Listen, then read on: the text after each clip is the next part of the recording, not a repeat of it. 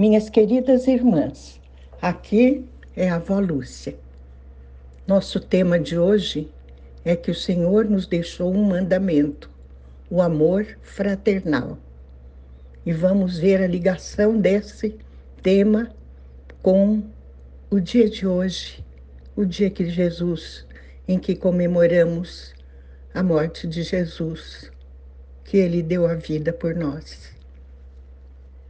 Na primeira carta de Pedro 2, 24 está escrito: Ele levou pessoalmente todos os nossos pecados em seu próprio corpo sobre o madeiro, a fim de que morrêssemos para os pecados e então pudéssemos viver para a justiça.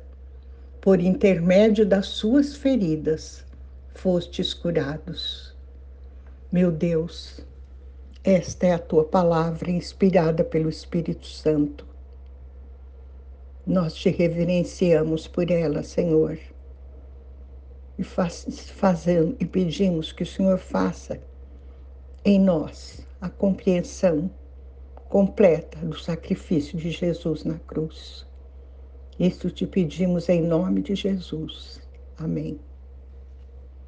Vejam, irmãs, Jesus levou pessoalmente todos os nossos pecados em seu próprio corpo, para que nós morrêssemos para o pecado e para que pudéssemos viver para a justiça. Podemos viver para a justiça apenas estando em Cristo, apenas entregando nossas vidas para Ele porque pelas suas feridas nós somos curados. Quem já experimentou isso no seu próprio corpo? João 15, 13 diz: Não existe maior amor do que este, de alguém dar a própria vida por causa dos seus amigos. Essas são palavras do próprio Jesus, ditas durante a última ceia. Ele estava prestes a entregar sua vida por causa de nós, minhas irmãs, quando disse isso. E depois, e depois o próprio João, em sua primeira carta, 3,16, diz: Nisto conhecemos todo o significado do amor. Cristo deu a sua vida por nós e devemos dar a nossa vida por nossos irmãos. Olha, Assim como Ele deu a vida por nós, nós devemos dar a nossa vida por nossos irmãos. Nenhum cristão que se preze vive uma vida isolada, meus, minhas irmãs. Nenhum irmão que se preze deixa de frequentar a igreja, porque nesse caso estaríamos a um passo da apostasia, a um passo da perda de fé. Só podemos estar dando a vida por nossos irmãos estando em contato com eles.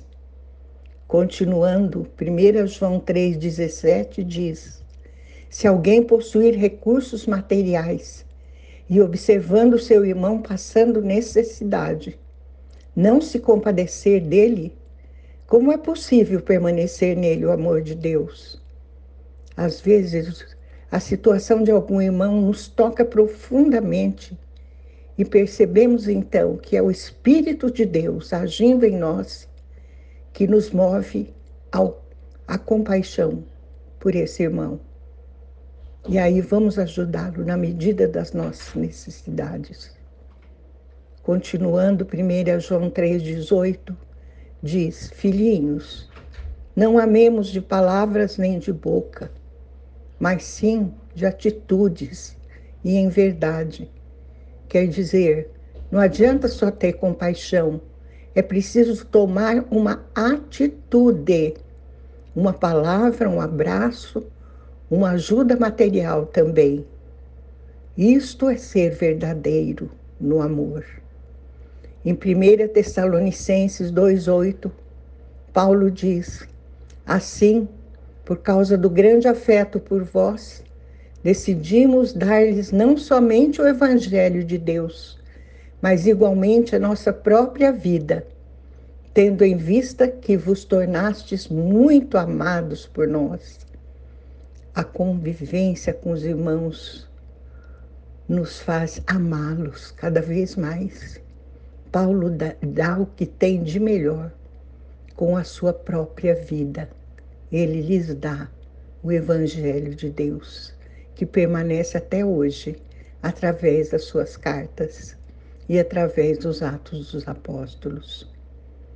1 João 2,6 diz: Quem declara que permanece nele também deve andar como ele andou. Se queremos seguir os passos de Jesus, pisar em suas pisadas, permanecer nele, temos que andar como ele andou. Continuando a 1 João 2,9 diz: Aquela pessoa que diz estar na luz, mas odeia seu irmão, continua a vagar sob as trevas. Esta afirmação é para nossa reflexão profunda, minhas irmãs. Quem diz que está na luz deve andar na luz. Mas se eu odeio meu irmão, eu ainda estou em trevas. Amém?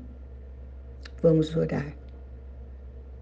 Senhor, Pai querido, nós queremos andar como Jesus andou além de entregar a sua vida, ele mostrou amor em todos os seus atos, curando os enfermos, tendo compaixão de nós, Senhor.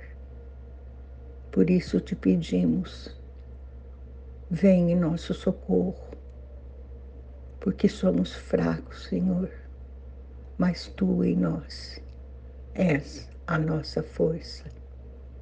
Te pedimos em nome de Jesus. Amém.